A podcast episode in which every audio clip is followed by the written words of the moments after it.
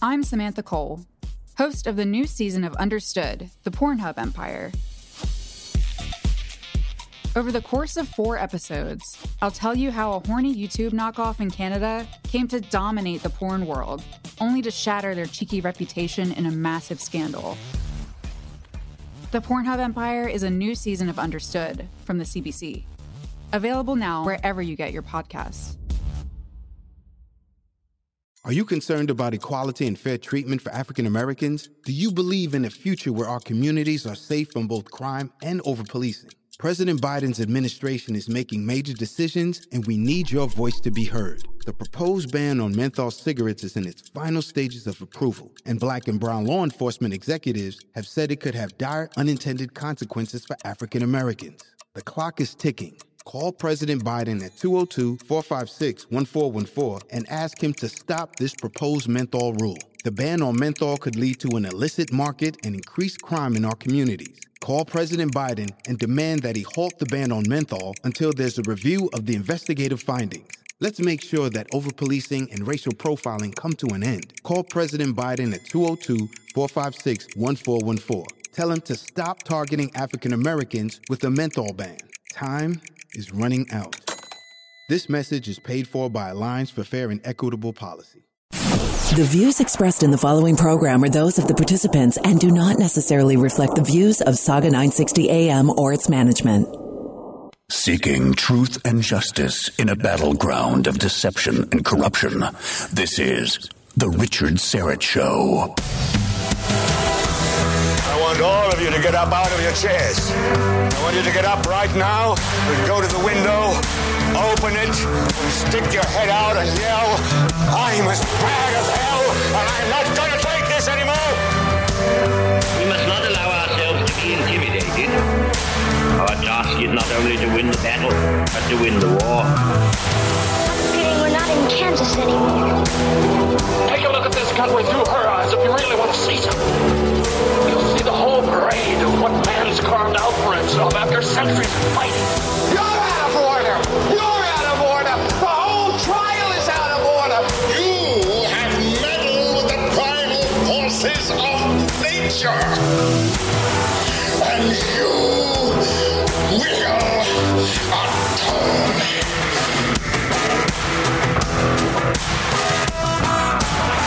Hey there. Welcome, welcome. What a busy weekend. And uh, even Friday, just as the show was wrapping, beleaguered special rapporteur David Johnston finally did the right thing and resigned amidst uh, near universal criticism of his role in looking into communist Chinese interference in Canadian elections. And we really didn't have time to get into that. I mean, it happened just as we were wrapping up the show on Friday.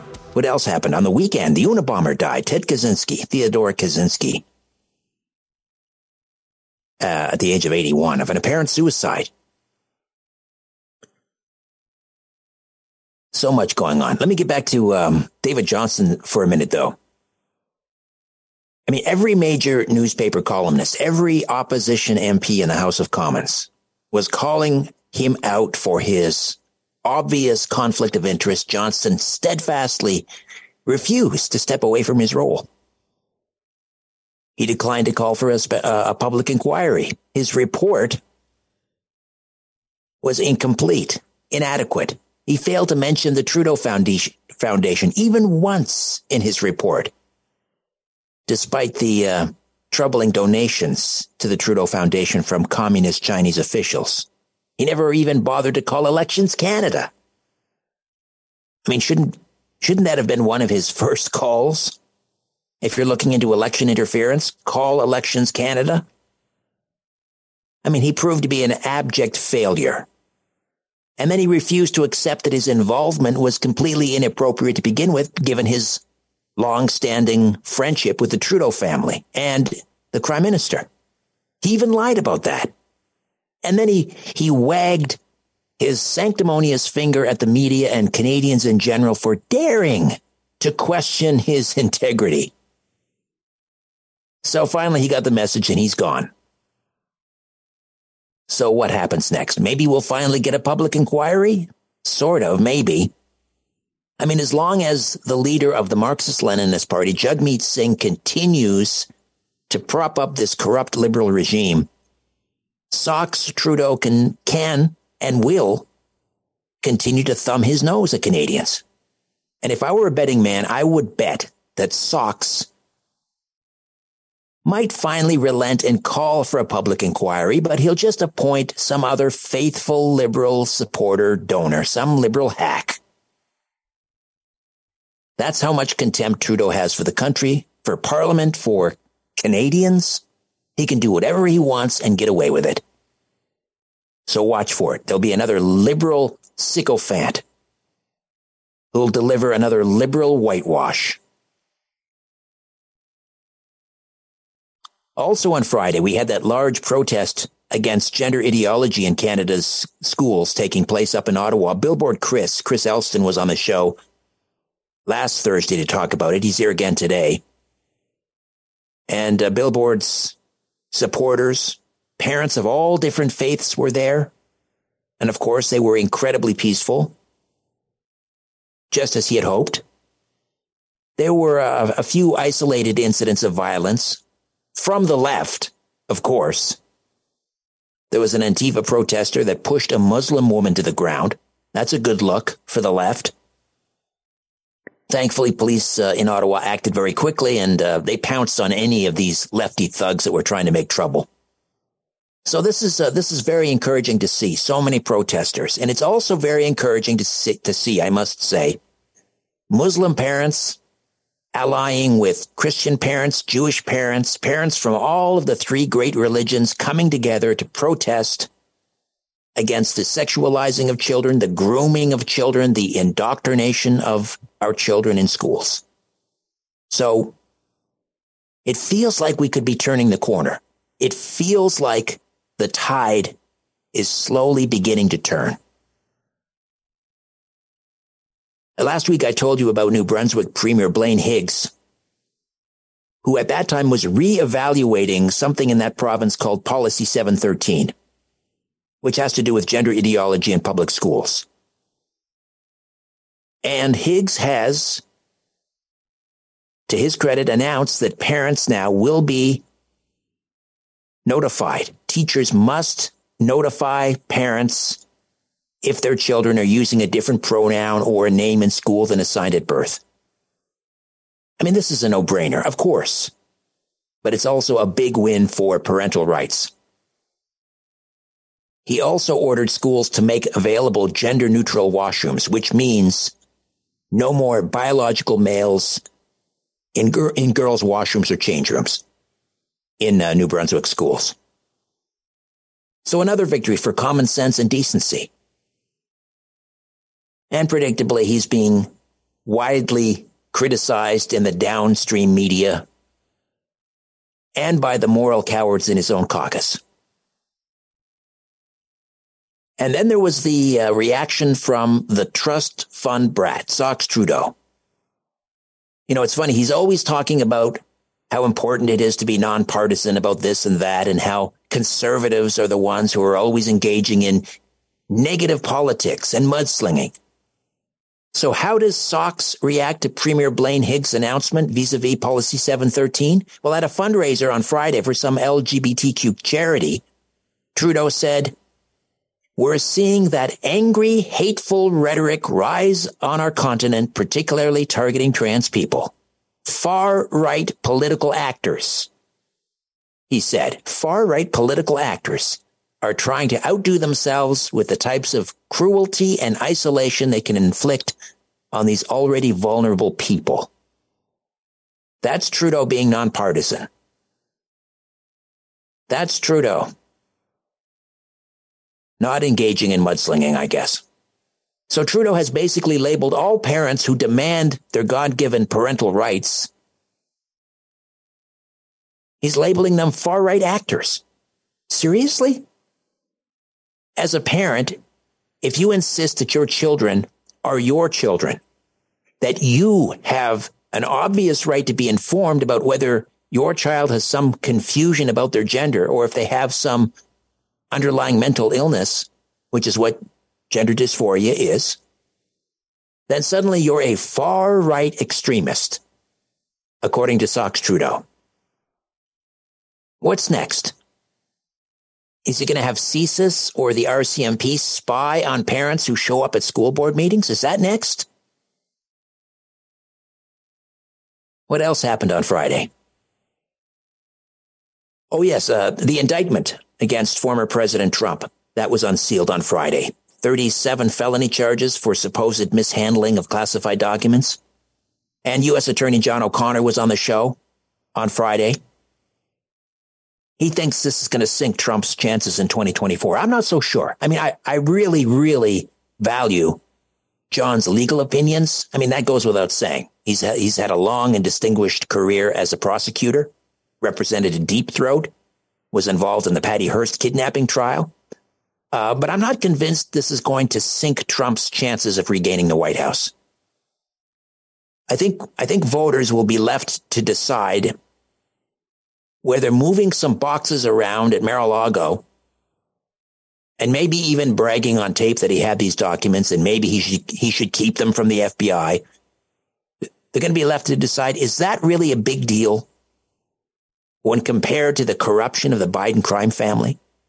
Because it's now beginning to look more and more like Joe Biden took a $5 million bribe from someone on the corrupt Ukraine oil and gas company Burisma when he was vice president. So the indictment against Trump again claims he showed classified documents to multiple people without security clearance on two separate occasions back in 2021.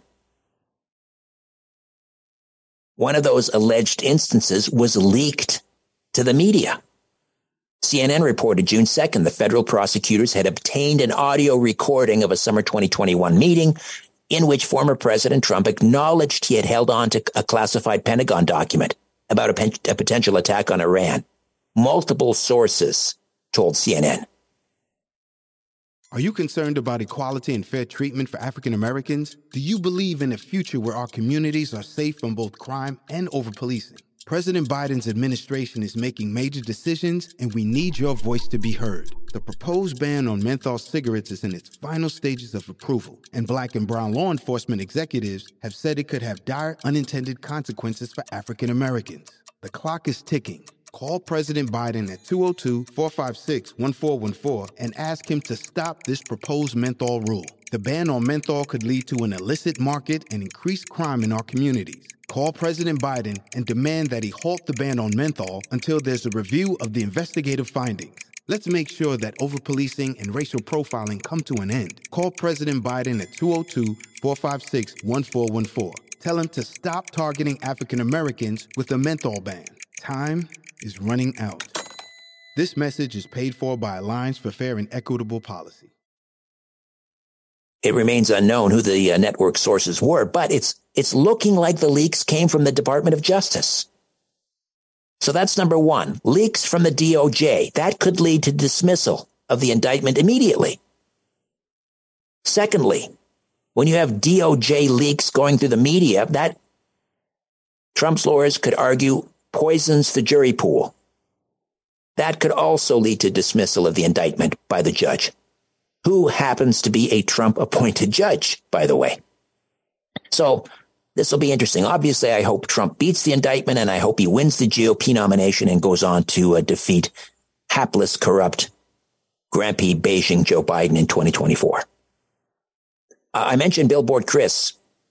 He'll be here last order of business in hour two to discuss what happened at the big anti-gender ideology protest in Ottawa on Friday. Mia Ashton from the post millennial will be here an hour two with some good news, more good news. The UK is banning the use of puberty blockers for children. An Asian American student with a 1590 SAT score. Wow. 1590. That was his SAT score. He was rejected by six elite colleges and he's blaming affirmative action Kenny Xu, president of Color Us United and the author of An Inconvenient Minority, will be here to discuss also hour two. Gerald Celente, the world's foremost trends forecaster and publisher of the Trends Journal, is our feature interview today in hour two. This hour, the Anti Woke Book Club with James Pew. Uh, your calls. That's right. We're going to open up the lines around 450, uh, or sorry, 440 p.m. Eastern this hour. 289-275-9600, 289-275-9600. But first, David Johnston is out as special rapporteur looking into Chinese interference in our elections. What happens next? Tom Korski from Blacklock's Reporter will be here with his thoughts. The Richard Syrett Show off and running for Monday, June 12th in the year of our Lord 2023. Facta non verba. We're back as the Richard Syrett Show continues on News Talk, Saga 960 AM. David Johnston, the Prime Minister's special rapporteur, resigned very suddenly on Friday. And uh, now the uh, conservatives, the New Democrats, and the Bloc are uh, huddling this week to discuss possible nominees to head a public inquiry into suspected election fraud by foreign agents. Tom Korski, managing editor, Blacklock's reporter, is with us once again. Hey, Tom, how are you? I'm well, thank you, Richard. So when he resigned, and, and then you had the, uh, I guess it was uh, Dominic LeBlanc, Intergovernmental Affairs Minister, saying, "Okay, we're going to wait now from for guidance from opposition parties." That's to me, I mean, that sounds like a pretty ind- good indication that the Liberals now are willing to seriously consider a public inquiry. Uh, do I have that right? They don't have absolutely. They don't have a choice because the bottom is out of the tub. The whole Johnston was was the, the this thin reed on which they manufactured this entire alternate universe where they could ignore successive votes of the House of Commons, and there was going to be apparently some kind of symposiums, and Johnston was going to. And the whole point was to avoid a public inquiry. And when Johnston re- resigned, as he had to, then the exactly as you as you put it, Richard, the path became very clear. Minister LeBlanc says, Oh, okay, if the opposition's so smart, let's see what your ideas are. And the opposition said, Well, actually, we do have quite a few ideas. We're going to come up with some names of the judges we like. These are the terms of reference, very quick timelines, chop, chop. Let's go. It, it, it, makes you wonder, Richard, like, why didn't the opposition parties do this three months ago? But anyway, here we are now, and there is now, they have this fake deadline pressure because the House of Commons wants to adjourn for a summer recess a week from Friday. So, how is this going to work now? With the you've got the conservatives, the New Democrats, and the Bloc. They're all going to huddle and come up with a, a list of nominees uh, is that going to be? I, I, mean, I can't imagine that's going to be that easy a task. You're going to have, um, you know, lots of ideas, lots of names. They've got to winnow it down to what, maybe a handful, and, and turn that over to the liberals. Uh, that that could be quite time consuming. Well, uh, not if they know what they're doing, though. I, R- Richard, I mean, all you need is a judge who didn't go to high school with Justin Trudeau, who didn't ski with the Trudeau family, who didn't take uh, an appointment from the Trudeau Foundation, whose lawyer is not a Liberal Party campaign donor, who did not go to uh, University of Toronto with the Supreme Court justice retiree who okayed him on conflicts. If if you all you have to do is match all that. I would imagine there would be there's 36,000 lawyers in Canada. Several of them have been appointed judges. Just off the top of my head, I can think of 20 judges who meet that criteria. In other words, just look at the facts and start asking hard questions. I think they can do it in short order. What what other demands can the opposition uh, make to the liberals? Uh, can they can they give it some t- a time frame? Can they say, well, well, here's here's our list of nominees, and we want um, we want the uh, the person heading the public inquiry, you know, to come back with a report within six months, or uh, you know, can they make those sorts of demands? Absolutely, they can, uh, and and they did so in the motions that passed by majority vote in the House of Commons, supported by all parties except members of the government caucus. Now, cabinet says cabinet puts up my my two cents only, Richard. Cabinet puts up a straw man argument, says, wait, wait, wait hold on. These are top secret records. There's no way you can have a public inquiry with top secret records. Well, we did it in 1945 with the Gouzenko Soviet spy ring that sent several spies, Russian spies, to the penitentiary. I'm pretty sure we have 90 years in experience in dealing with secret records and public inquiries. This has been, uh, uh, in my opinion, a straw man argument put forward by Cabinet. What's the main point, though? Opposition Leader Poilievre says the clock is ticking. Cabinet has wasted months. And so you can't have another general election with this hanging around, which means with every day that passes, you get into a tighter buy. They painted themselves into a corner because cabinet thought they could argue their way out of this, and it didn't work out. It all ended on Friday. All right, we're finally, finally getting our public inquiry. Well, this should be good. All right, when we come back, let's talk about this uh, internal poll. I guess this is another Privy Council poll uh, regarding the um, uh, climate program. And the Canadians think Trudeau's climate program is incompetent, unfair, and lacking in transparency. In other words, a big fail. We'll uh, get to that in a moment. Tom Korski, managing editor, Blacklock's reporter, stays with us. More of the Richard Syrett Show in two minutes. Let's get back at it on News Talk, Saga 960 AM. It's the Richard Syrett Show. All right, welcome back. I love these Privy Council in house uh, research polls. Uh, and this one having to do with the federal government's climate plan. Really not a good look for the Liberal government. Tom Korski stays with us, managing editor, Blacklock's reporter. Tom, what is this um, uh, poll really all about? Why why did they launch or why did they conduct this poll, and what did they find out? What, did, how do Canadians feel about climate? It's not pretty. I, am with you, by the way. These these are the only polls we read because these are the only polls that cabinet rates. That's important. This is in-house research by the Privy Council office, the top of the federal bureaucracy, and they asked people really, "Hey, how are we doing on climate change?" Not so good.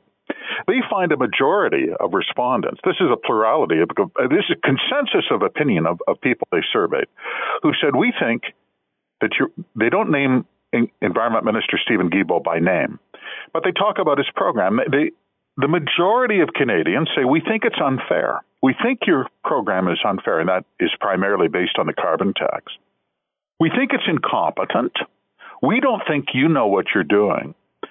And they go on to say that the, they don't understand whole aspects of the program and suggest it lacks transparency. Well, Richard, that's all rational. That's absolutely completely rational. Remember the $50 a ton cap, that's 12 cents a liter on gasoline. That was the carbon tax prior to the 2019 election. Cabinet swore up and down. No way are they going to increase that. They're, that would be wrong. And they turned around and increased it 240% after they were elected. That is going from 12 cents a liter today to 38 cents a liter by 2030 under their targets every year, every April 1st. Every April Fool's Day, you will pay more and more and more. And there are people, as their pollsters tell them, who, as they stand there gassing up the car, say, How am I helping flooding in Bangladesh again? I don't get it. Big problem, Richard. Are you concerned about equality and fair treatment for African Americans? Do you believe in a future where our communities are safe from both crime and over policing? President Biden's administration is making major decisions, and we need your voice to be heard. The proposed ban on menthol cigarettes is in its final stages of approval, and black and brown law enforcement executives have said it could have dire unintended consequences for African Americans. The clock is ticking Call President Biden at 202 456 1414 and ask him to stop this proposed menthol rule. The ban on menthol could lead to an illicit market and increased crime in our communities. Call President Biden and demand that he halt the ban on menthol until there's a review of the investigative findings. Let's make sure that overpolicing and racial profiling come to an end. Call President Biden at 202 456 1414. Tell him to stop targeting African Americans with a menthol ban. Time is running out. This message is paid for by Alliance for Fair and Equitable Policy. Right. It says uh, in your story, Tom, only a small minority somewhat agreed that the federal government demonstrated competence, fairness, openness, and care when it comes to climate change. A small minority. Um, now, this is kind of part of a, a, um, a series of polls having to do with or gauging the trust factor. And this is another example. Uh, a lot of these polls coming out, very, very few Canadians trust the government with anything, not alone climate change, let alone climate change, anything. Well, and on climate change, they've had eight years to sell a program. They signed this deal in Paris, France in 2015. They've had eight years to explain it.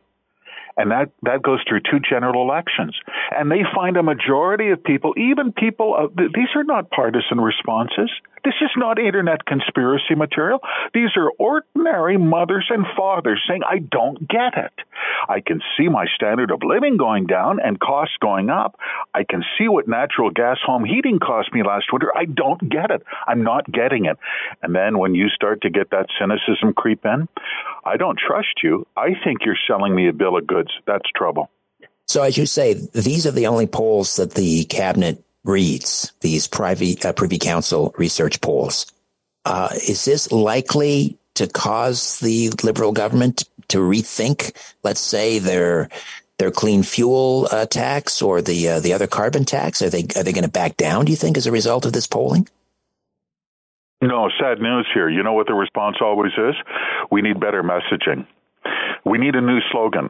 Sometimes they say we need a new minister. It's not looking good for Steve Guilbeault as, as environment minister. They, they've gone through now. He's their second environment minister, and uh, they may be looking at a third one because Steve's not getting it done. But their answer is typically, in our experience, has been, "Well, we need we need a better slogan." It's about it's about messaging. It's all about the slogan, Richard. That'll fix it. All right. Tom, That'll fix so, it. Tom Korski, managing editor, Blacklock's reporter. Thank you, Tom. Support. Thank in- you, Richard. Thank you, Tom. Support independent media, blacklocks.ca, blacklocks.ca.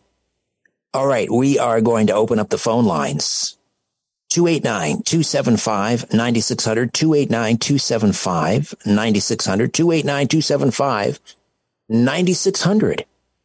And uh, all of this just ahead of James Pew, who will join us from wokewatchcanada.com and the Anti Woke Book Club. And uh, also coming up in the second hour, Gerald Celente, the top trends forecaster in the world. He's got a fantastic track record. He'll be here. We'll talk about the, uh, the, the upcoming edition of the Trends Journal. Also, coming up in the second hour, Kenny Xu from Color Us United and the author of An Inconvenient Minority. We'll talk about this uh, Asian American student who scored a 1590 on his SAT a 1590 on his SATs, and he was rejected by six elite colleges. Of course, looks like affirmative action is to blame there. And uh, also coming up in the second hour, Mia Ashton from the Post Millennial will be here. We'll talk about the uh, United Kingdom and the National Health Service banning puberty blockers for gender transitions for minor children. And of course, Billboard Chris with a look back on Friday's very successful uh, protest against gender, gen- gender ideology in public schools in Canada. All right, but your calls next 289 275 9600, 289 275 9600. Back with more of The Richard Syrett Show right after these. You're listening to The Richard Syrett Show on Newstalk Saga 960 AM. All right, welcome back. The phone lines are open at 289 275 9600. 289 275 9600. Uh, just looking at the lineup here, this is actually your one and only opportunity uh, today to call in. So if you have something to get off your chest, do it now. 289 275 9600. Let me ask you this. If the uh, Toronto by election were held today, the mayoral election, who has your vote? I see Olivia Chow still way out ahead. The last poll I saw had her in the high 30s, not looking good. I've officially announced or endorsed Anthony Furey for mayor on this show.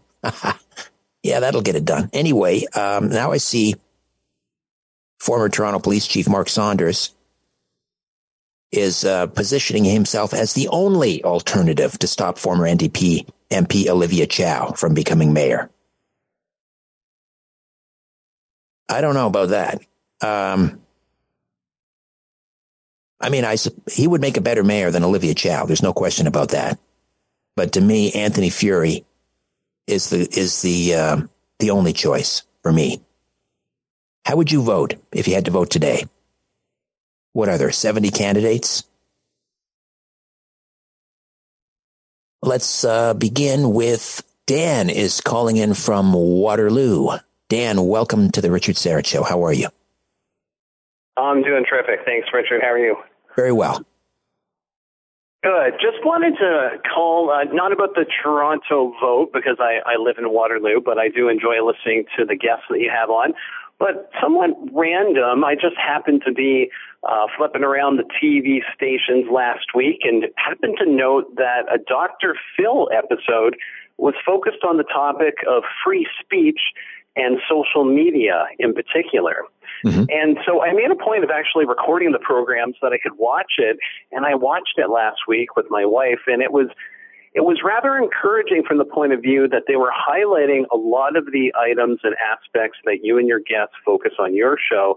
And what I appreciated about it is one particular aspect, even Dr. Phil acknowledged when they addressed some of the COVID issues, how if government is going to come out with an official narrative and say if anyone's going to speak against this, especially anyone that's a doctor or medical professional, he basically acknowledged that that's a real problem.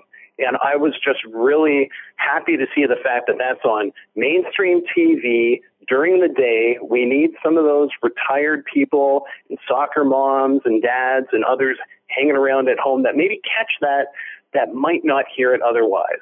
So I just wanted to share that. Well, that is somewhat encouraging, I suppose. I think, yeah, Dr. Phil has a, a huge audience. Uh, it's, it's on uh, the TV here during the day, usually. Dr. Phil, my mother in law watches. Uh, so was this a position that Dr. Phil concurred with, or these were the positions of the, usually he'll have like a debate, doesn't he? Um, yeah, it was the, episode itself is actually focused around uh, free speech and social media and how so much of the camp culture has come in.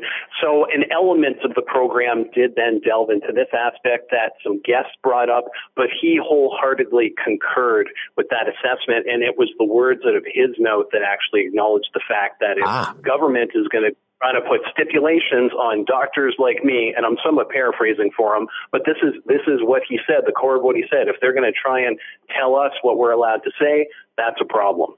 Right. Well, that is somewhat encouraging, I would say he has a big platform. Okay. And I think we're yeah yeah better yeah. better than the uh, you know usual stuff that we'll see on mainstream TV. So it was a a little bit of a light flickering in the distance. So I'll take it. I'll take it as well. Thank you, Dan. Um, let's see. Oh well, I guess it's that's it. That's it for Dan. Uh, two eight nine two seven five ninety six hundred two eight nine two seven five ninety six hundred. I'm trying to think of the other TV doctor uh, who has been quite outspoken about COVID censorship. Uh, oh, Dr. Drew. Dr. Drew, who had at one time, I believe, a, uh, a show on CNN or CNN headlines. Is that even still around? I don't think so. But Dr. Drew, um, I think by this time he had been booted from CNN and is just uh, podcasting, or maybe he's doing something on on on Rumble. But Dr. Drew has also been Dr. Drew Pinsky uh, has also been pretty outspoken against COVID censorship. It's starting. It's starting. You're starting to see more and more uh, people back backing away from even previously held positions that they held that they had regarding COVID, regarding the safety and efficacy of vaccines, not nearly enough, though, in my opinion. 289 275 9600. Although that's about it for a time. So just Write that number down and stick it on your refrigerator door for the next time. Uh, when we come back, the Anti Woke Book Club, James Pew, will take a look at the uh, origins of socialism by George Lichtheim, published way back in 1969. That's next. The Richard Syrett Show right here on Sauga 960 AM. Back with more after these. Back to the conversation on The Richard Syrett Show. News Talk, Sauga 960 AM. All right, welcome back. And it is time for the Anti Woke Book Club. And joining us, as he does every Monday at this time, James Pew, entrepreneur and independent writer for WokeWatchCanada.com. James, welcome back. How are you?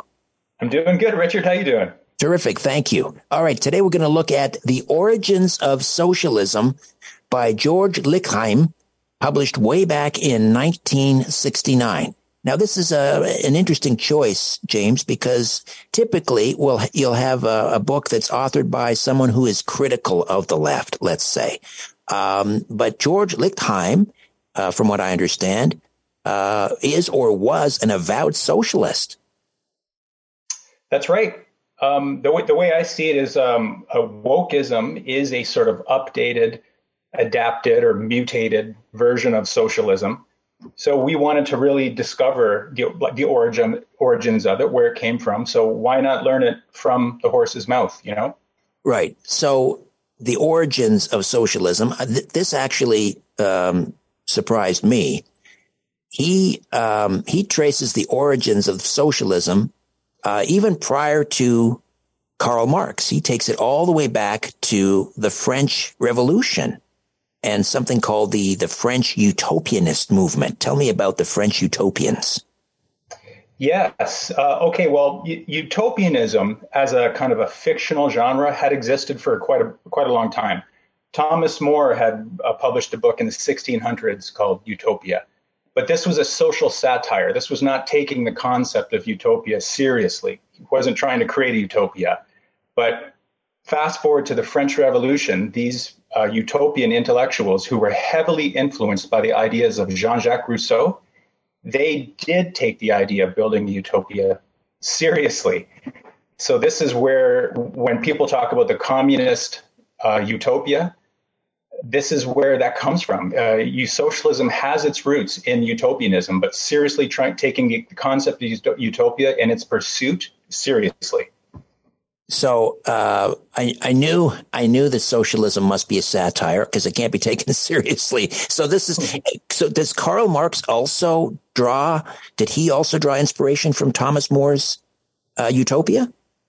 Well, he would have drawn his influence more from the French socialist utopians, from the French Revolutionary period. So this would be Saint Simon, Charles Fourier, Etienne Cabet, and then there was an English one too, Robert Owen.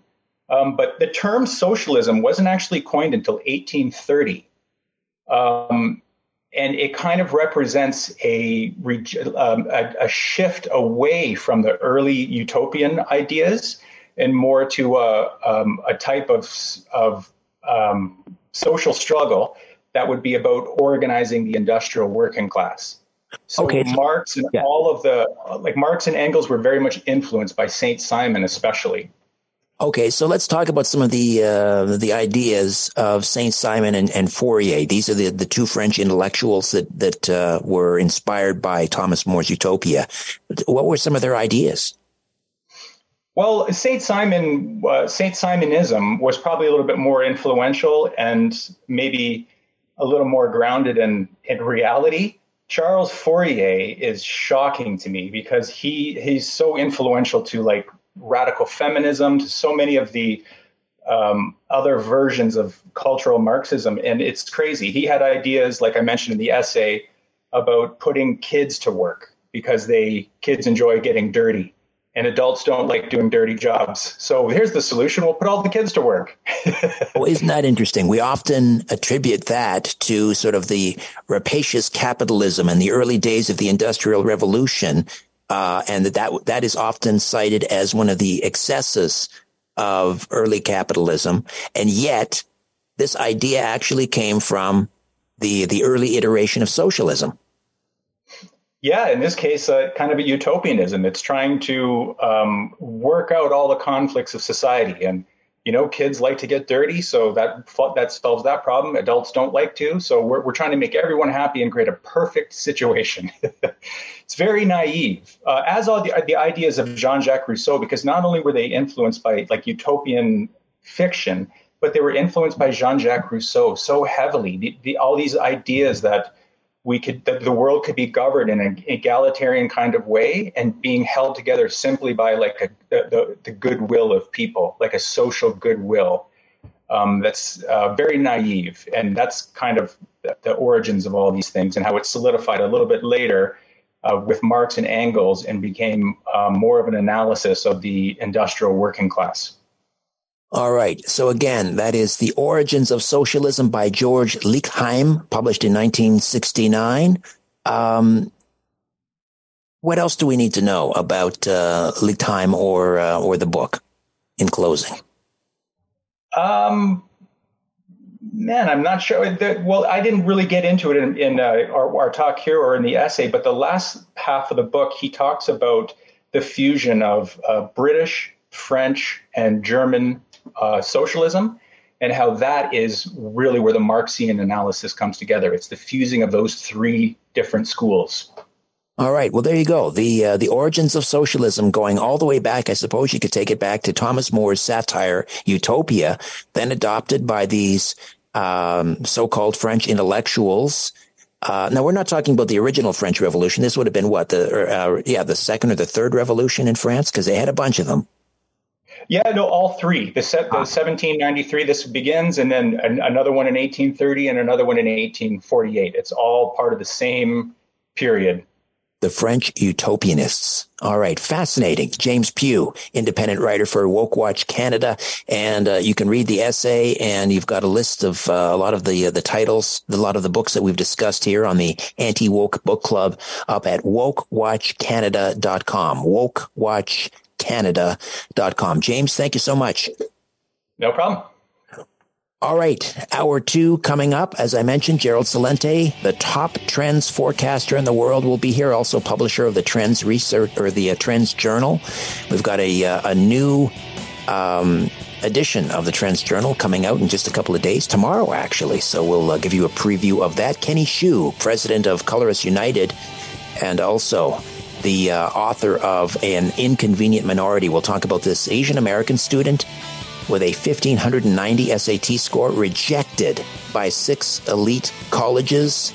And uh, Mia Ashton will be here from the Post Millennial. We'll talk about the uh, United, the National Health Service in the UK banning puberty blockers for gender transitions for minors. I hope Canada, the Canadian government, is taking note of this the world is moving away from this lunacy. It's time for us to do the same here in Canada. And then finally, we'll uh, speak with Billboard Chris. Chris Elston will be here. We'll take a look back on uh, Friday's very successful uh, protest up in Ottawa against gender ideology in our public schools. All right, that's all upcoming in hour two of The Richard Syrett Show. Don't go away.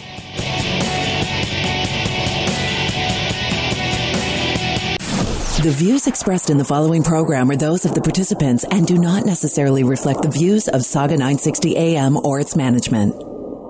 Seeking truth and justice in a battleground of deception and corruption. This is The Richard Syrett Show. I want all of you to get up out of your chairs. I want you to get up right now and go to the window, open it, and stick your head out and yell, I'm as bad as hell, and I'm not going to take this anymore. We must not allow ourselves to be intimidated.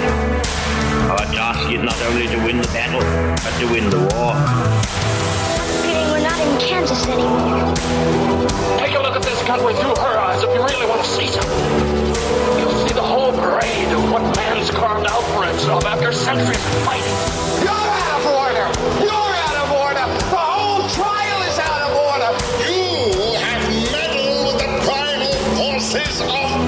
Nature!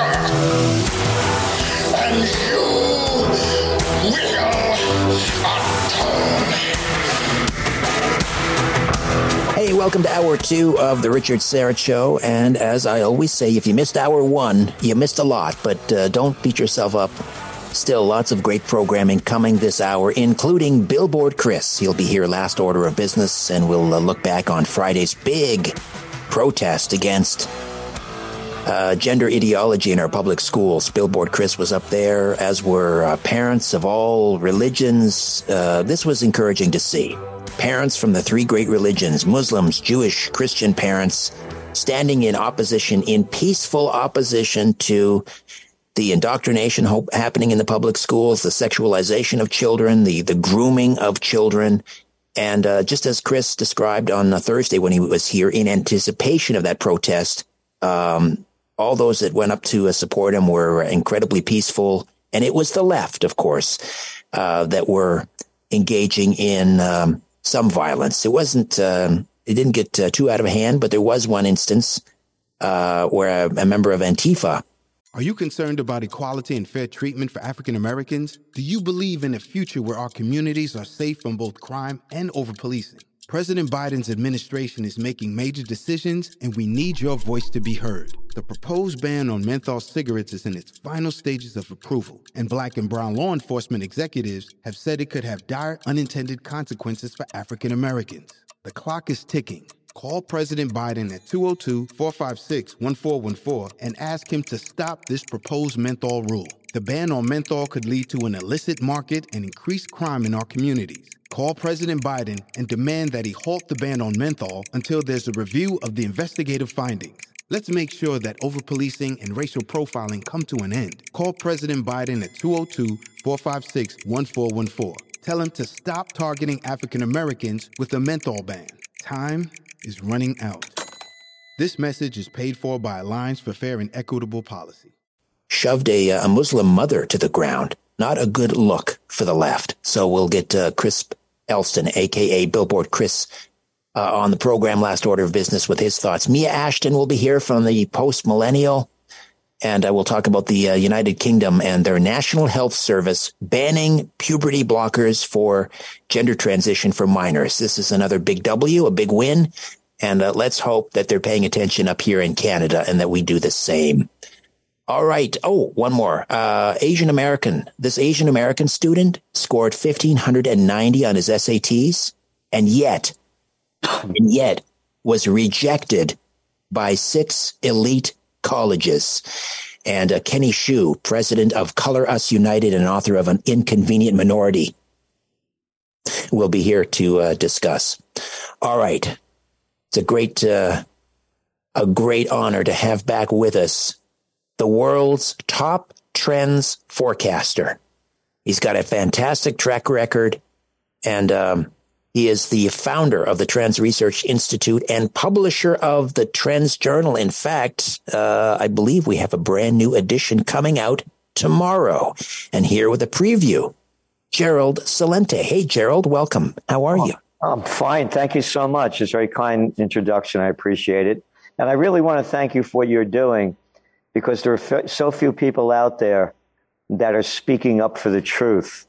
And rather than repeating the lines that the government feeds them, and who would have ever believed that this would have happened in our lifetime, where any time that you say something that disputes the government narrative, it's called misinformation. And as you were talking about that whole gender thing, I guess we can't say that word misinformation anymore. We call sexist. So we have to call it gender information. We call it, can't call it misinformation.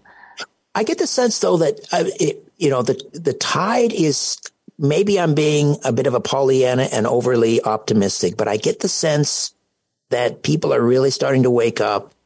Uh, they're starting to push back in a peaceful way. Um, uh, even up here in docile, sleepy, Canada, you've got parents finally showing up to school board meetings, speaking back, uh, speaking up, pushing back. Um, this big protest in Ottawa. Um, what do you? I mean, uh, we're seeing this rise um, of these populist movements around the world. Spain just had regional elections over the weekend, and there's a, a new party there called Vox, uh, which means the voice, I guess. And uh, now, you know, we've got a, a populist party in Poland, in Hungary, in Italy recently elected. We're starting to, what do you see? What's behind this rise in these populist uh, parties around the world, these third party um, parties, if you will? It's exactly what you said. That people are fed up with the political uh, oligarchs that are running and ruining our lives. And as far as Canada being, you know, I, I think they're very aggressive up there. What they did with the truckers' strike, nobody did anywhere in, in Europe or, or the United States. And I was very involved in that in a lot of different levels, speaking at them as well, not being there, but being able to. And I was very proud of them for uh, standing up the way they did. But that little Trudeau up there, what they did in passing that emergency act and everything else to stop it is is is uh, very uh, Hitler would have loved it. You know, it was uh, or, or, Stalin. You know, was right up at that league. But the people are is exactly what you said.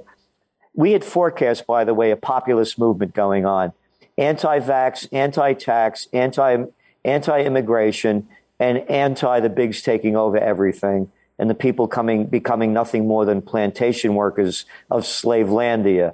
And I don't have to, you don't have to believe me. You can listen to Oxfam and their report came out that between uh, 2020 and 2022, the billionaires only got 27 trillion dollars richer. The equity markets in the United States, 1%, 1% owns 54%, 10% owns 90%. So the people own virtually nothing. So the people have had it because they're, they're working like crazy. The government's stealing their money in the name of taxes, and they want a new way. And, and this is the time for it. But the, these populist movements, they tend to really uh, take off in, in Europe. Uh, for example, a, a, party could launch, um, you know, a couple of years ago, and before long, uh, they may not form the government, but they have sufficient members in parliament that they, you know, because they all, it's all about coalition governments in Europe. They basically hold the balance of power.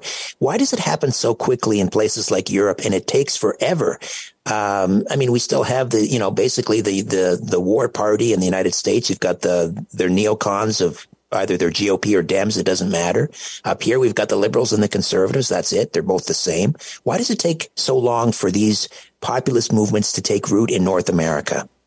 Read the headlines of today's, uh, I think it's in CNN or Yahoo, about DeSantis having a meeting with uh, Wall Street financiers.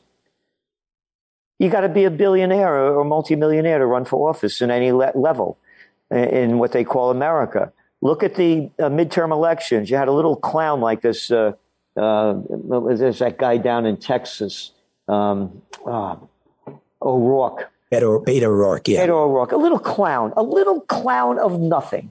Another clown, arrogant clown over there in Georgia, Abrams. Both of them, both of them lost and spent a hundred million dollars to lose. A hundred million dollars to lose the race for a governor.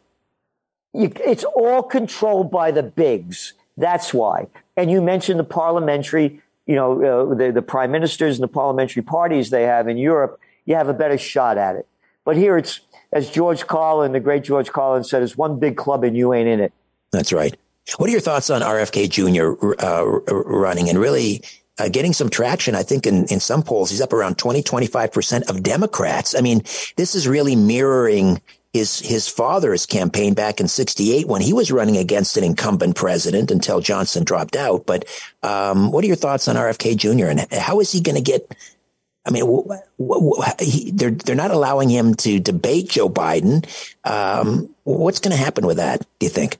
My forecast that I made uh, about a month ago is Kennedy 2024 is going to win. And if you go back and listen to a number of the YouTubes that I've done and interviews going back as far as uh, December, I said the perfect ticket for the United States would be RFK Jr. for president and Judge Andrew Napolitano for vice president. And you'd be getting the left and the right.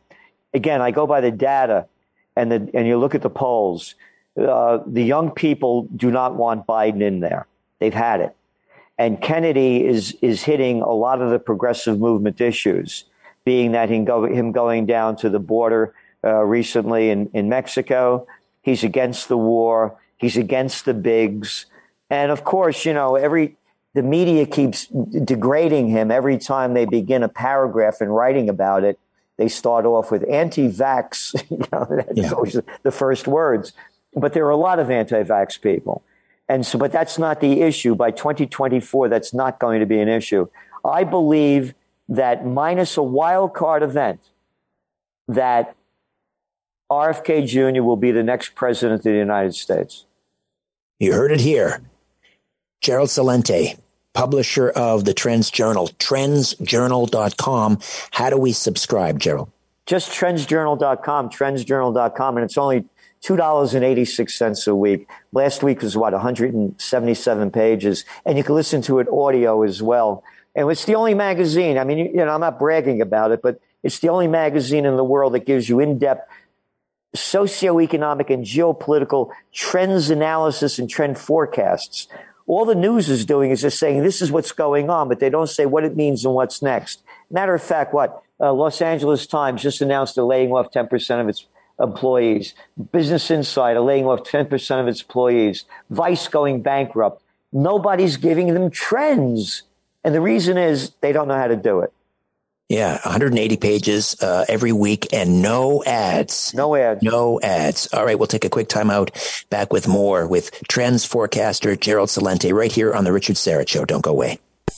Welcome back to the Richard Syrett Show on News Talk, Sauga 960 AM. The world's leading trends forecaster, Gerald Celente, publisher of Trend, the Trends Journal, trendsjournal.com, trendsjournal.com. Uh, Gerald, I believe the, the, the next edition comes out tomorrow? Yes. Can you give us a preview? What's uh, what's the cover story? Well, the cover story actually is uh, Zelensky, uh, who plays the piano with his penis. Listen to everything that he says. This is a guy you can't make this up. It's almost like let's make up a story. We're going to sell the COVID war. We're going to frighten people to death. And the first thing they're going to do, again, this your science fiction couldn't make this up, is they're going to run to the supermarket and buy toilet paper. That's what happened. Now you got a guy that's the president of Ukraine that before he became president of Ukraine, he played a sitcom and in the sitcom, he played the president of Ukraine. And again, I'm not making this up. You could see the videos. He played the piano with his penis. And every time that Zelensky says anything, we, the plantation workers of Slavelandia, are expected to believe everything that he says. There is no other side. And that's what's become of the mainstream media. So that's part of what we're talking about. On the, on the economic front, it's very simple. Up there in Canada, for example, last week they raised interest rates another 25 basis points. You're looking now at the office vacancy rate in, in Montreal is expected to hit 25%. Throughout Canada, around 20 to 25%. The higher interest rates go, the more they have to pay on these loans, commercial real estate, where you have less tenants now. So there's going to be a banking crisis. Going back to, to what they did, they raised interest rates. They're making a bad situation worse. Again, whether you do it or don't. Now on Wednesday, the United States, are they going to raise interest rates or are they going to keep them where they are? Then on Thursday, are they going to raise interest rates in Europe or keep them where they are? So let's go to Europe. It's in a recession. They've had two negative quarters of GDP. And it's not stagflation. No, it's going down and you have inflation. It's dragflation. Economy's dragging down, inflation going up. So the big question is, what is Europe or America going to do with interest rates? So here's the story. 70% of the street bets that they're going to keep interest rates where they are in the States. If they keep interest rates where they are in the States, that is going to boost the equity markets as we see it, but only temporarily and gold prices will go down only temporarily. If they keep interest rate again, if they keep them where they are, excuse me, gold prices will go up and, and the and the markets will go up. We said back in November that the S&P 500 was going to go up. The reason being we look at data following the last 40 midterm elections over the past 60 years in America, the S&P 500 has gone up 16.3%. This year it's up already 12%. It all has to do with interest rates.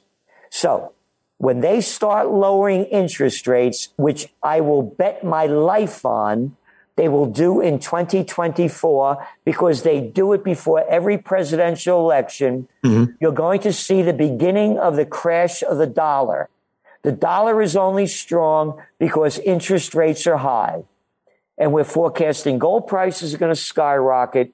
And then when you look at the BRICS and all the nations joining them, they've had enough of the US dollar. And this is what's going to bring it down when they lower interest rates.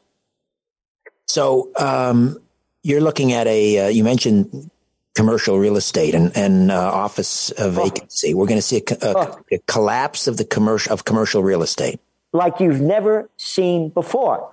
There was never a time when people didn't go back to work and they're working from home, and and, and it, it, it, again, the data you have in San Francisco a thirty percent office vacancy rate.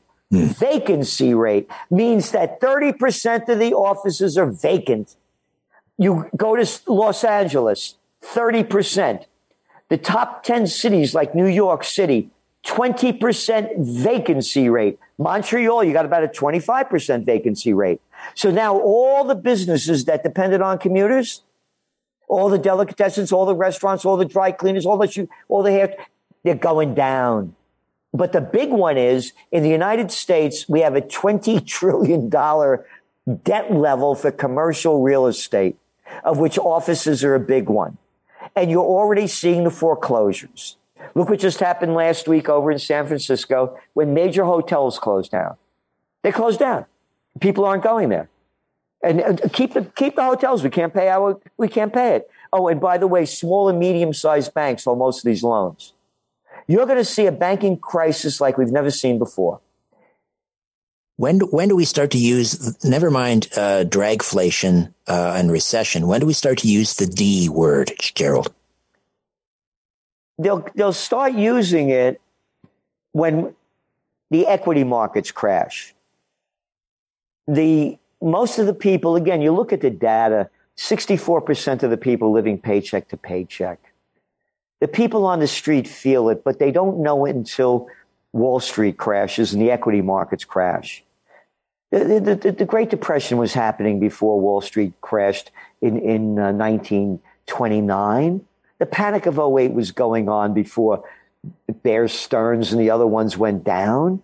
It only hits the people when the equity markets crash. When the equity markets crash, that's when they'll call it a depression. And when do you think the equity markets will crash? It's a guessing game because you have a crime syndicate in charge. Hey, Richard, I'm too big to fail. Don't you know who I am? I need money.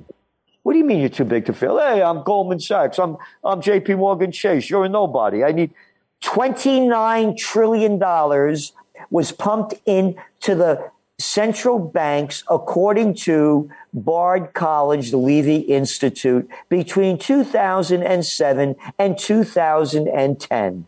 They will do anything. They're money junkies. They're money junkies. They'll do anything they can to stay, keep on their, their, uh, their high. All right. Uh, once again, Gerald, how do we subscribe to the Trends Journal? trendsjournal.com, trendsjournal.com. And by the way, there's a 30 day money back guarantee. If you don't like it, you get your money back. But a guaranteed, you know, we're doing everything we can to help the people prepare in these dangerous times ahead. And this is really the time to get in the best shape you can, physically, emotionally, and spiritually. You're on your own. You better make your future on your own less than three dollars um, per week for uh, almost 200 pages ad free great articles. The world's foremost trends forecaster gerald celente trendsjournal.com gerald always a pleasure. We'll talk again soon i hope. Oh thank you and thank you so much for all you do. I really appreciate it. My pleasure gerald celente all right when we come back Kenny Xu from Color Us United will talk about this Asian American student who scored 1590 on his SATs rejected by six elite colleges. could be affirmative action. We'll talk about that next. Stay with us. The bull session continues on the Richard Syrett Show. News Talk, Sauga 960 AM. 18 year old John Wang. He's a, a Florida native. He scored a 1590 on his SATs. The highest score is 1600. That's as good as it, gets. 1590 out of 1600. And he had a perfect score in the math section. Perfect. You combine that with a, um, a 4.65 high school GPA.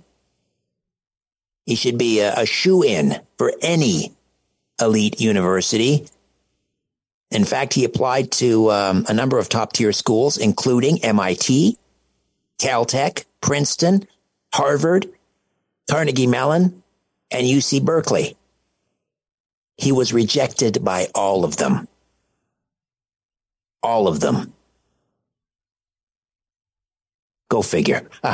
Affirmative action, I suspect. Kenny Xu is the president of Color Us United and uh, serves as their primary spokesman. He's also challenged Harvard University for discrimination against Asian Americans, and he is the author of An Inconvenient Minority. Kenny, welcome back. How are you? For having me. My pleasure.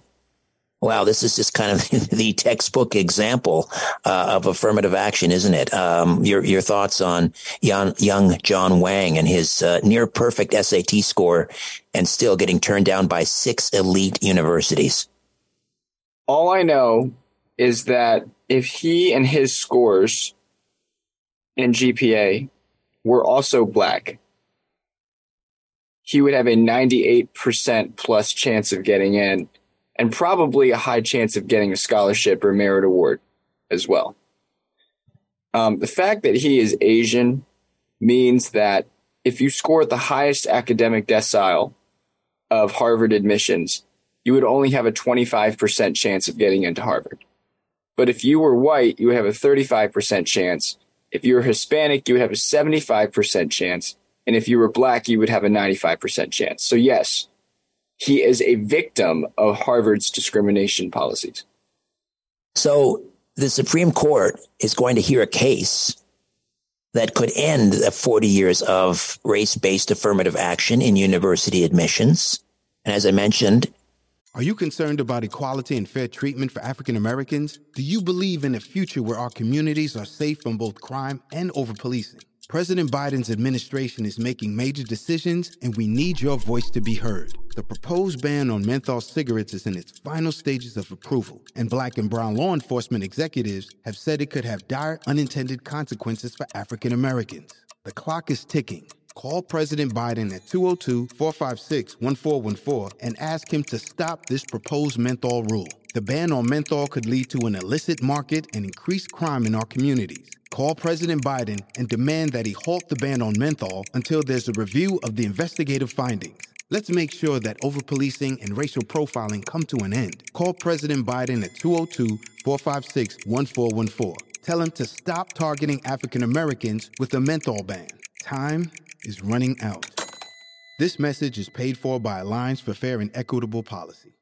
Uh, you were also involved in a legal case against Harvard for this very issue. What what are your um, your thoughts? Do you think the Supreme Court is going to end affirmative action? Yeah, and I wrote a book about it called "An Inconvenient Minority," which you can buy on Amazon, Barnes and Noble, or wherever books are sold. My thought is that I think the Supreme Court is finally poised to strike down affirmative action. Why? Because we have made the case. Um, I have made the case in my book and through my advocacy that there are harms, that there are real harms of diversity, equity, and inclusion, particularly Harvard's diversity policies discriminate against well qualified Asian Americans to make room for Black and Hispanic applicants with lower standards. That's the problem with affirmative action, and that is illegal. That is unconstitutional. That goes against the principle of a colorblind society that we should be reinforcing in our top institutions. So, um, Harvard is a private institution. Um, there are other universities. As the University of North Carolina, I think, is public. So you've got a couple of distinct legal issues at here. So did, how how will this will be addressed? One, will the Supreme Court rule once for private institutions and and one for public, or how will that work? They may. They probably won't. They probably will go with one ruling. The reason why is because Harvard, although it's a quote unquote private institution, accepts over $500 million in government funding, anyways, mostly to fund its, you know, what it's called, its research, et cetera. Really, it's it's an arbitrary number because they can just redirect that fund to wherever they want, or they can redirect their private funding towards something else so that they could put the government money into their research, so to speak. So the public private distinction is not much of a factor, in my opinion. Um, how, how soon are we expecting a ruling from the Supreme Court on this? Probably in a week or two. Wow. Uh, and if they if they strike down affirmative action, I guess you're gonna you're gonna pop the champagne and uh, uh, how how how dramatically will things change uh, in America if affirmative action is is struck down? Do you think? I think that there's still going to have to be a lot of work done, but I think it's going to make a big deal. I think it's going to be a big deal if these if the Supreme Court strikes down affirmative action. Let's be honest here. It's taken us like what, like 40 years to fight for this? So yeah, you know, I want it to be treated like the end of Roe v. Wade, basically, at least in terms of significance, whatever your um, stance on abortion is. Roe v. Wade, what it did was it returned back to the states the power to make abortion laws. What Students for Fair Admissions versus Harvard can do is it can turn back to the people of the United States to evaluate people according to a colorblind treatment. And that's what that's what it should always be about, merit-based treatment in our universities that accept public funding. AKA it actually creates it actually will allow the precedent of the Civil Rights Act which banned discrimination on the basis of race to actually enact itself in our culture. So I think that that's going to be a powerful decision. Indeed, it will be, uh, and we'll watch with interest. Um, if that happens over the next week or so. Kenny Xu is the author of An Inconvenient Minority, The Attack on Asian American Excellence and the Fight for Meritocracy. He's also president and primary spokesman for Color Us United, colorusunited.org, colorusunited.org. Kenny, thank you so much. I appreciate your time. Thank you. All right, when we come back, Mia Ashton from the Post Millennial, the UK uh, the National Health Service there has banned puberty blockers for gender transitions for minors. Great news. A big W up on the board. Mia Ashton is next. Stay with us. Just having a little chin wag on the Richard Syrett Show. News Talk, Sauga 960 AM. Welcome back. Uh, this is a big W. Now, it's not here in Canada, but it is need, uh, nevertheless a big W in the uh, battle against radical gender ideology, child affirming care. The United Kingdom's National Health Service on Friday announced they are banning the use of puberty blockers for gender transition for minor children. And here with more, Mia Ashton is with the post millennial and also is the lead for CAWSBAR's child safeguarding campaign. Mia, welcome back. How are you? I'm well, thank you. How are you? Very well. Uh, just give me your initial thoughts on uh, the UK banning the use of puberty blockers uh, in uh, for, for for for minors. Well, for anyone following the developments in, in England, it's only in England, England and Wales.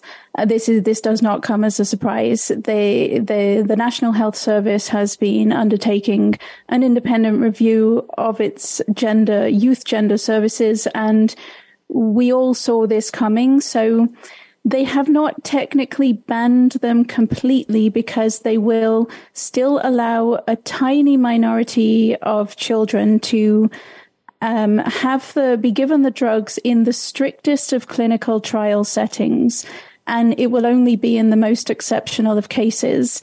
This is the way it's supposed to be done. They looked at the evidence all of the evidence for puberty blockers. They found it to be of terrible, of of terrible, of very poor quality, and then they and then they have restricted the access to them. Right. And um, this follows, I guess, last summer, I think it was last July, the uh, they announced, the NHS that is, announced that they were closing the Tavistock um, gender clinic. Although I think it was somewhat delayed. I think it's not going to close now until March of 2024. Uh, so um, this, I guess, is uh, kind of the next shoe to drop, and that is uh, banning uh, puberty blockers, except, as you say, in rare instances. Now, we contrast that with the, the process here. Um, in, the, in the United States, um, there are instances where, where um, doctors are basically like approving kids for puberty blockers after like a 20 minute meeting. That's, uh, you see, I hear from parents all the time, Canadian parents, and that's actually quite normal. Puberty blockers on the first appointment in Canada seems to be the norm. There are, we've got 10 main gender clinics. Uh, five of them do not require any psychological assessment or counseling prior to starting the child on blockers. And puberty blockers on the first appointment is, is normal because here in Canada, we are, ignoring all of the developments elsewhere in the world. We're not performing systematic review, a systematic review of the evidence as has been done in European countries.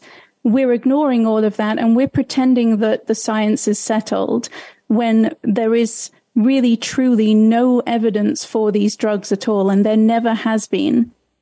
You and I have talked before about the underlying mental health issues uh, that that are prevalent with um, you know this rapid onset onset gender dysphoria. One of them is autism. I think it's something like 60% of uh, young girls uh, that are seeking to be tra- transitioned are suffering from uh, autism.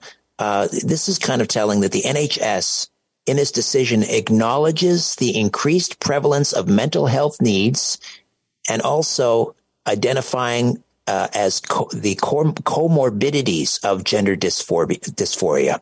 Uh, that's exactly what you've been talking about in this program uh, for for months and months and months. Uh, that's certainly encouraging. They're recognizing the comorbidities associated with gender dysphoria. Well, that's right. So they they're closing down the the Tavistock clinic, which was the central, the one gender clinic. And then they're opening four regional centers that will be multidisciplinary which means they will be focusing not on gender. They won't be gender clinics. They will be clinics that will definitely deal with the gender related issues, but they will also deal with all the other issues, the mental health issues, the autism, anything else that's going on with the young person. Because when you have a, a gender clinic, all of that gets ignored. It's called diagnostic overshadowing. As soon as the child goes in for gender treatment, they ignore all of the other issues going on. And so the, the NHS are planning to revamp the whole service and focus on the whole child, not just this one aspect of their identity. How much longer can we continue to, to ignore what the West, the rest of the world is doing, particularly in the UK vis-a-vis uh, child affirming care? That it, it seems like this is all going to come crashing down here sooner than later. What are your thoughts? I, I genuinely can't believe we're still ignoring it. I, I can't, I do not understand how Canadian gender clinics are tuning all of that out because it's not just England. It's Sweden, Finland, Norway, and France, and then a bunch of US states. So I, I really don't know how they're managing to continue to ignore it. But you're right. They, they have to face up to it sooner or later. I have right, no well, idea when that will be. Well, it is a key victory in this battle. Uh, Mia, thank you so much for your time as always. Thank you, Richard. Mia Ashton writes for the Post Millennial and is the lead on CAWSBAR's child safeguarding campaign. All right, when we come back, Billboard Chris will be here. We'll uh, take a look back at the uh, big protest against radical gender ideology in our schools that took place up in Ottawa on Friday. Stay tuned for that. Let's rejoin the conversation on The Richard Syrett Show on News Talk, Sauga 960 AM. All right, we're celebrating some victories today. The um, decision by the NHS in the UK on Friday to ban puberty blockers, except in very rare instances, clinical trials for uh, minors. And uh, we also, I think, have to celebrate what happened up in Ottawa on Friday, where hundreds and hundreds of parents of all ethnicities, all religions coming together to stand up against this radical gender ideology, sexualization, grooming, and so forth of children in public schools. And uh, Billboard Chris, Chris Elston joins us once again. Hey, Chris, how are you? Richard, thank you so much for having me. I'm doing fantastic. What a great week that was. What a great Friday that was. That was a historic day for fighting gender ideology in Canada.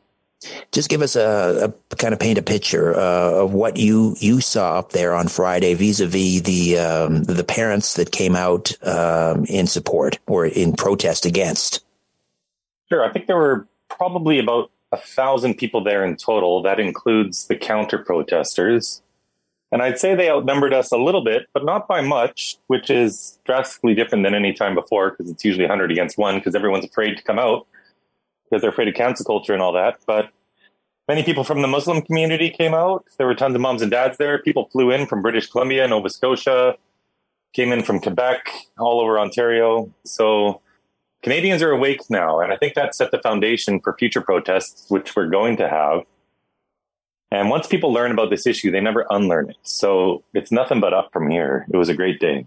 Yeah, it, it does feel finally like the tide is turning, doesn't it? What, do you think that this was the this was the, the pivot point? What happened on Friday with all of these parents showing up?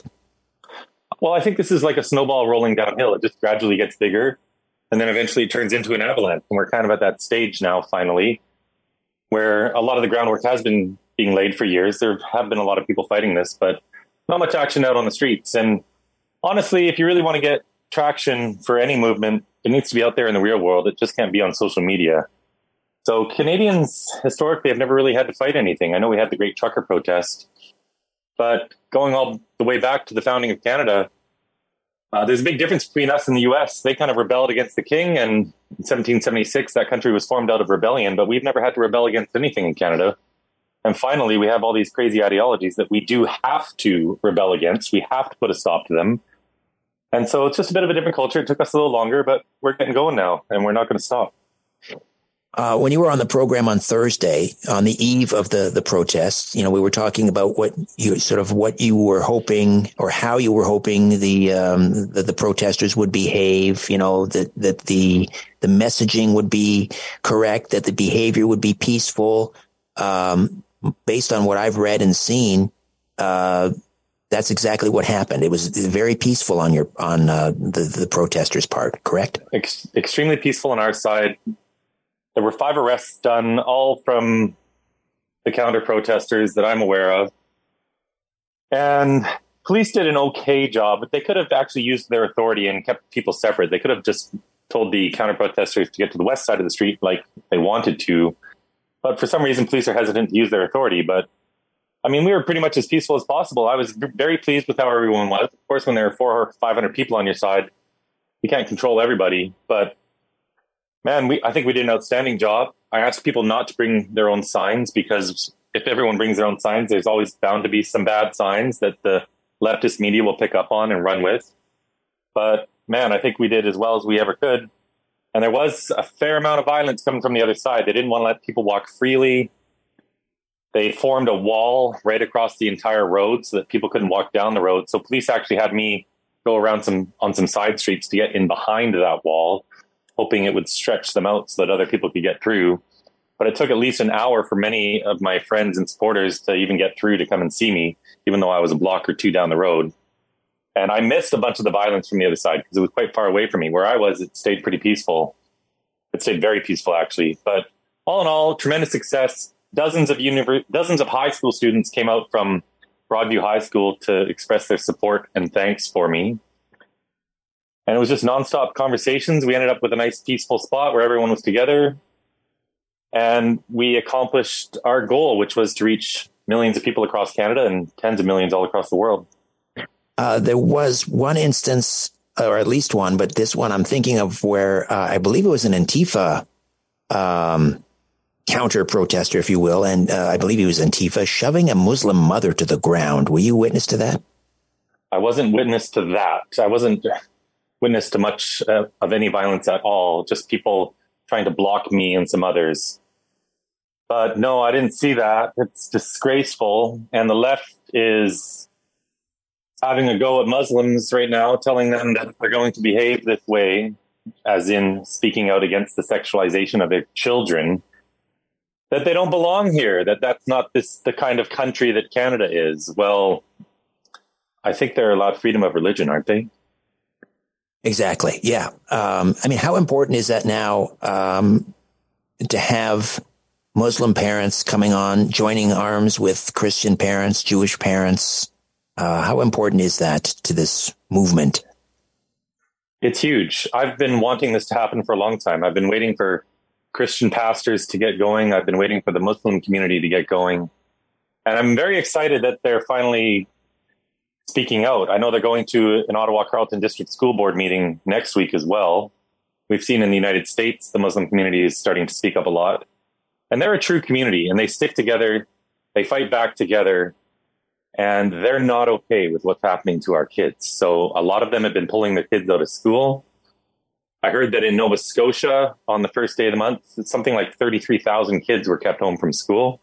That's tremendous. We need to send this message we have a far left political ideology being pushed upon our our children in schools. It has no business being there. We should not be teaching gender identity, which is a theory of the far left. It has no basis in science or reality. We should not be teaching that to kids at any stage. And we shouldn't be teaching sexual orientation either. It's nothing to do with the school system. We should be teaching reading, writing, arithmetic, science, the basics. Teach our kids to read literacy is way too low. So we just need to get back to the basics. And we're going to get there because Canadians are awake now and we're never going to stop fighting until we win this battle. And we are never going to stop speaking up until they stop giving our children puberty blocking drugs, cross sex hormones, and doing surgeries on minors as well. And of course, you were just in the UK a couple of weeks ago, and uh, the UK, uh, the NHS there on Friday banned puberty blockers for uh, uh transitioning children, uh, minor children. Uh, that's kind of another W. It's only a matter of time. I mean, I don't know how much longer they can ignore this reality in the rest of the world here in Canada. Your thoughts on that quickly? Well, with our current administration, they can ignore it forever because they already know this and they choose to ignore it. This is a conscious decision. It's not like they don't have the information. They know it. Norway, Finland, Sweden, same thing They've all put a stop to this, progressive countries.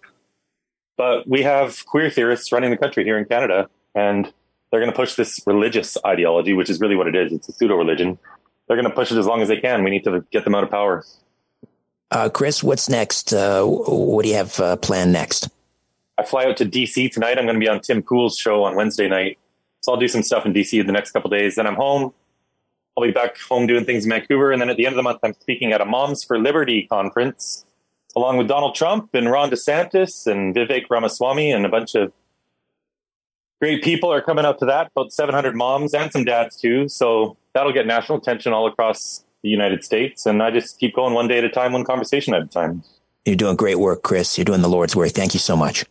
Thank you, sir. Have a great one billboardchris.com, billboardchris.com. All right, that's it for me. My thanks to Jody, Jacob, Ryan, and Mike Carafalitis. Great work on traffic, Mike.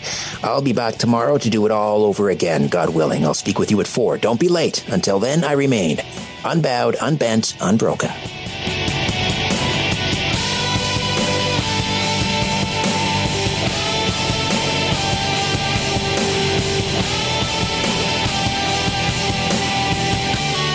That's it. That's all. For more Richard Syrett Show, podcasts, blogs, and other stuff, go to sauga960am.ca. Stop talking past each other and start talking with each other. We'll see you Tuesday afternoon at 4 on The Richard Syrett Show on News Talk, Sauga 960 AM. Are you concerned about equality and fair treatment for African Americans? Do you believe in a future where our communities are safe from both crime and overpolicing? President Biden's administration is making major decisions, and we need your voice to be heard. The proposed ban on menthol cigarettes is in its final stages of approval, and black and brown law enforcement executives have said it could have dire unintended consequences for African Americans. The clock is ticking Call President Biden at 202 456 1414 and ask him to stop this proposed menthol rule. The ban on menthol could lead to an illicit market and increased crime in our communities. Call President Biden and demand that he halt the ban on menthol until there's a review of the investigative findings. Let's make sure that overpolicing and racial profiling come to an end. Call President Biden at 202 456 1414. Tell him to stop targeting African Americans with a menthol ban. Time is running out. This message is paid for by Alliance for Fair and Equitable Policy.